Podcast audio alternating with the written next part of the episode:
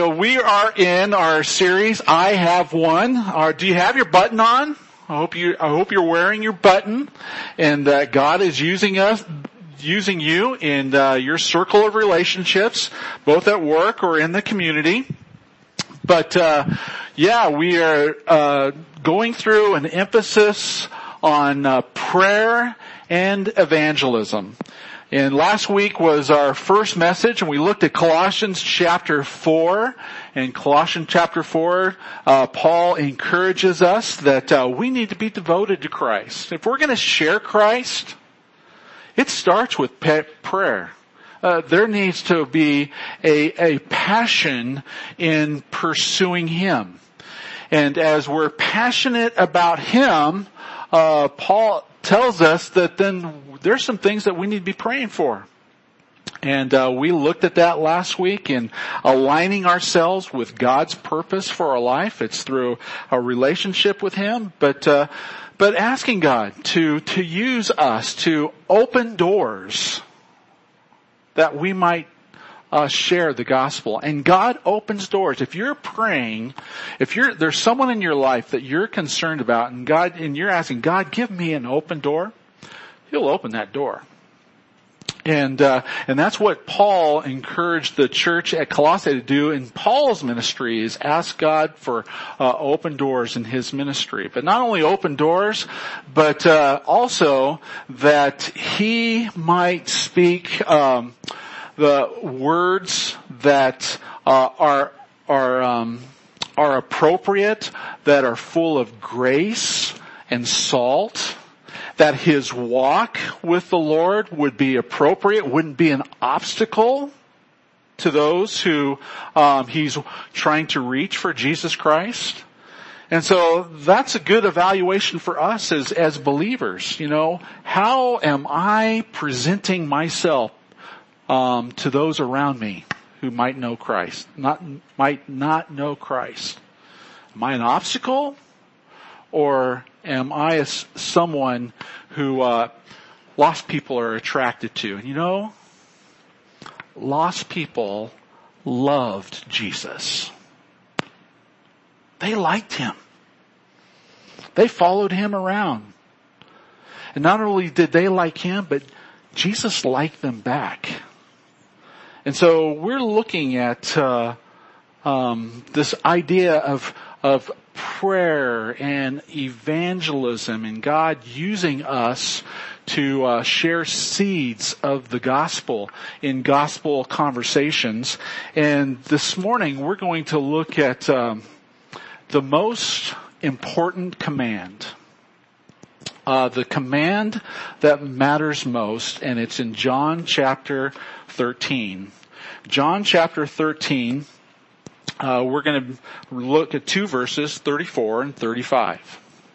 Now, if you know this, I hope you know this, but our mission statement here at Emmanuel is to help, help all people love and follow Jesus. Uh, I'm not sure if we need to change our mission statement after this message this morning. I, I think it needs to read that we need to be loving all people to love and follow Jesus. Um, and so let's look at verses 34 and 35 of John chapter 13. The Bible says this, a new commandment I give to you, that you love one another just as I have loved you. You are also to love one another. By this, all people will know that you are my disciples if you have love for one another. Jesus says a new command. A new command. And this is to be the most important command. Of all the other commandments of the Bible, this new commandment is what matters most. That you love others, Jesus says, as I have loved you. Now, this idea of loving others is mentioned uh, nine times in in the New Testament. Uh, in a couple places in James chapter 2 verse 8, I believe it's in your outline this morning, James says this. He says, if you really keep the royal law found in scripture, love your neighbor as yourself, you are doing right. Galatians 5:14 says, "For the entire law is fulfilled in keeping this one command. Love your neighbor as you love yourself." Now, that command sounds familiar because that command is found in the Old Testament, but Jesus is giving us kind of a twist on this command when he says a new command. He's saying this, that you are to live out my love to one another as I have loved you. That's how you are to love one another. Now, contained in that phrase are two things. Jesus is showing us a pattern of how we are to love others. And that pattern is found in John chapter 13 because uh, as we read John chapter 13, uh, this is um, this is a Passover supper, and the disciples are with Jesus in the upper room. And as we look at John chapter 13, the beginning of that chapter, um, Jesus has taken the opportunity to wash the disciples' feet. And so as we look at this chapter and the pattern or the example of how we are to love one another, Jesus is telling us, um, we'll look at verse 14. He says, if then your Lord and teacher have washed your feet, you also ought to wash one another's feet. So this, there's two parts to this serving others, loving others. And the first part of, is this. When it comes to loving others, there, there is no rank or privilege that uh, dismisses a person from serving others. Think about this for a minute. The God of the universe, the creators of the heavens and the earth, Jesus Christ left heaven's glory and he stooped and washed the disciples' dirty feet. And after he had done that, Jesus told the disciples, if then your Lord and teacher have washed your feet, you also ought to wash one another's feet. Jesus loved his disciples. He served them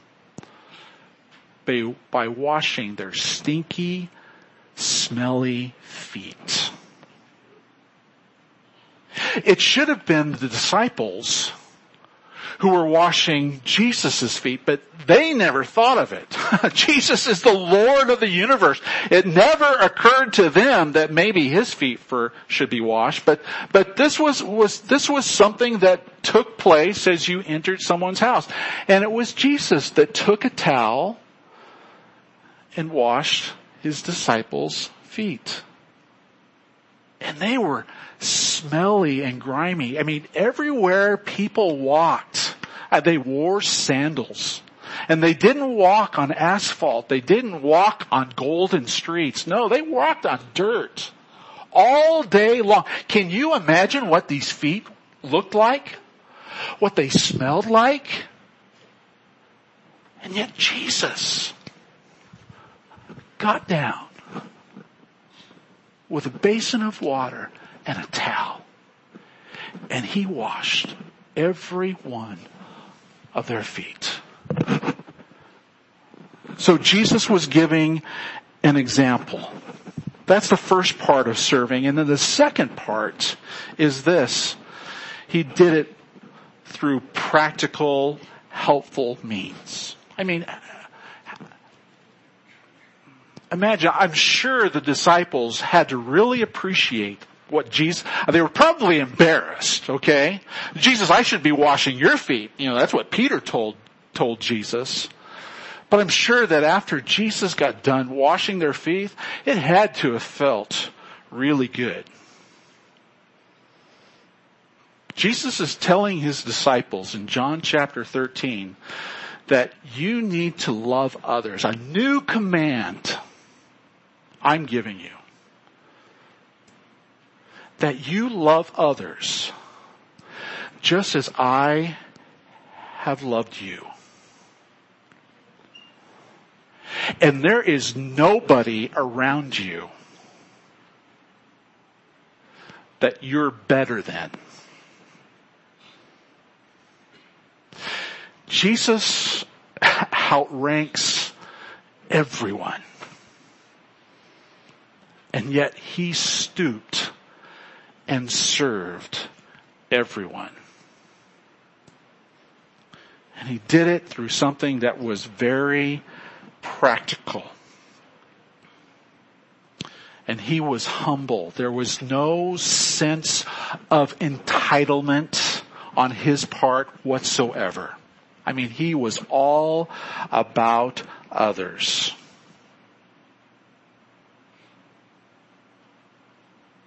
Love one another's another as I have loved you.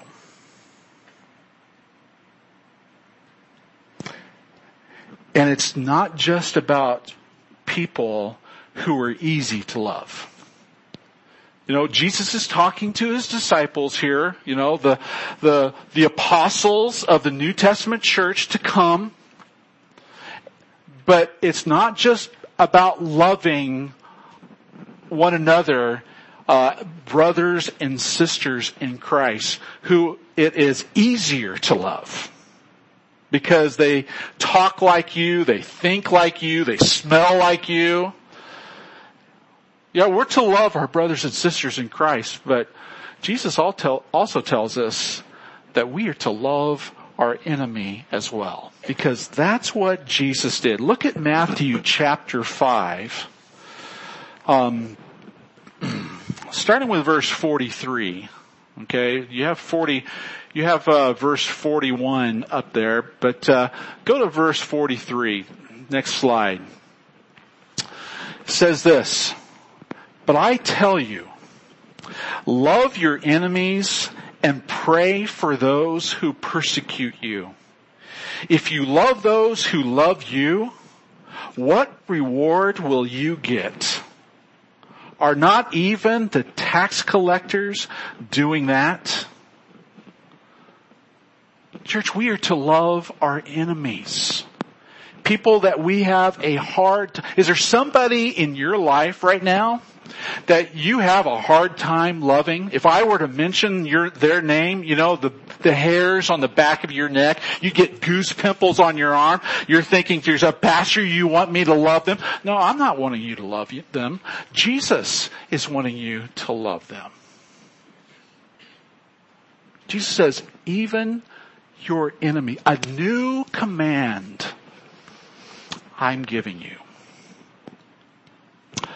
Love others as I have loved you. And then verse 41 he says, you have heard that it was said, love your neighbor and hate your enemy, or, or uh, I'm sorry, verse 41. If anyone forces you to go one mile, go with them two miles. That's a practical way of loving your enemy.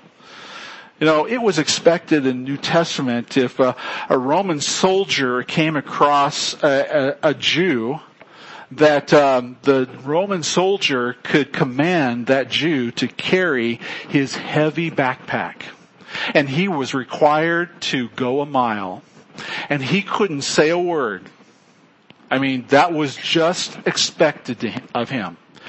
Yet in verse 41 of Matthew chapter 5 says, if anyone forces you to go one mile, go with them two miles. That's part of loving your enemy, Jesus says.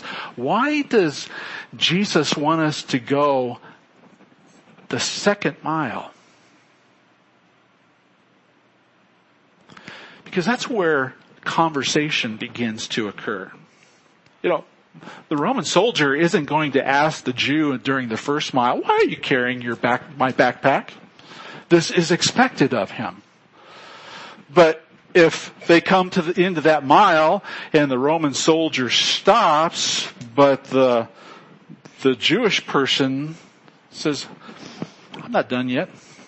Let's keep going.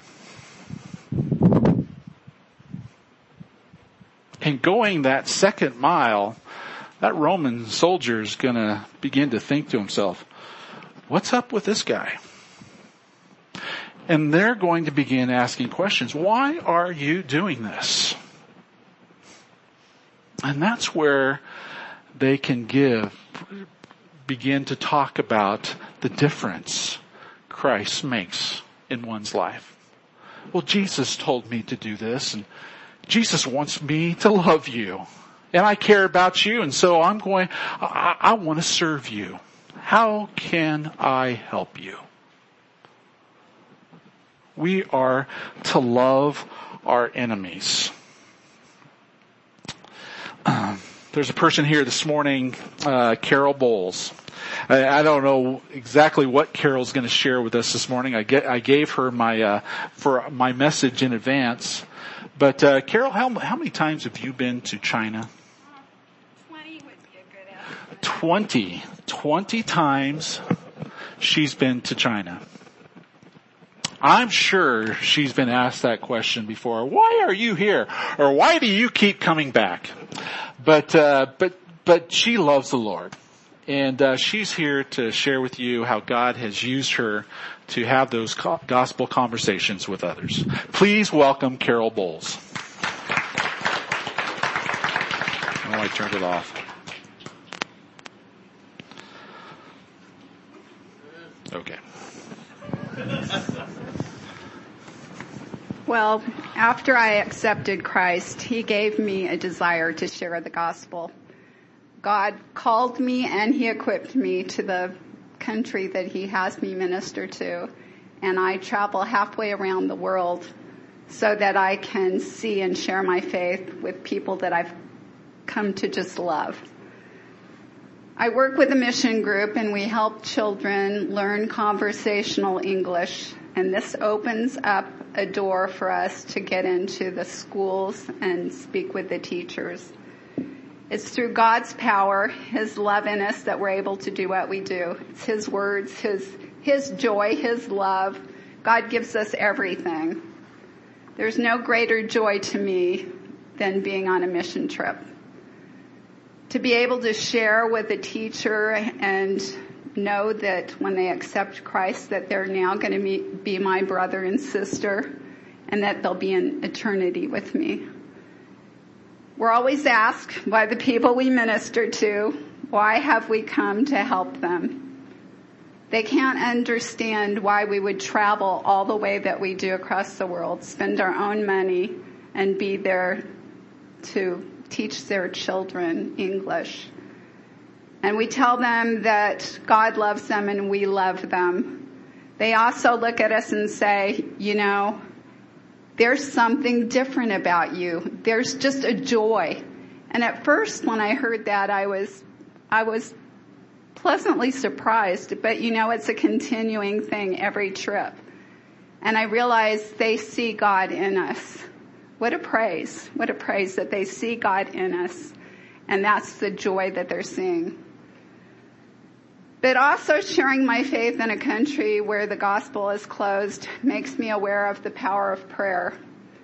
On one trip, we were introduced to a lady named Sherry who owned a private English school.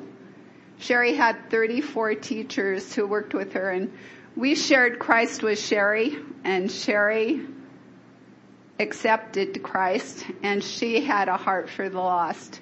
she shared that her dream was that all 34 of her teachers would be saved and come to know the Lord. So Sherry invited us to witness to all 34 of her teachers.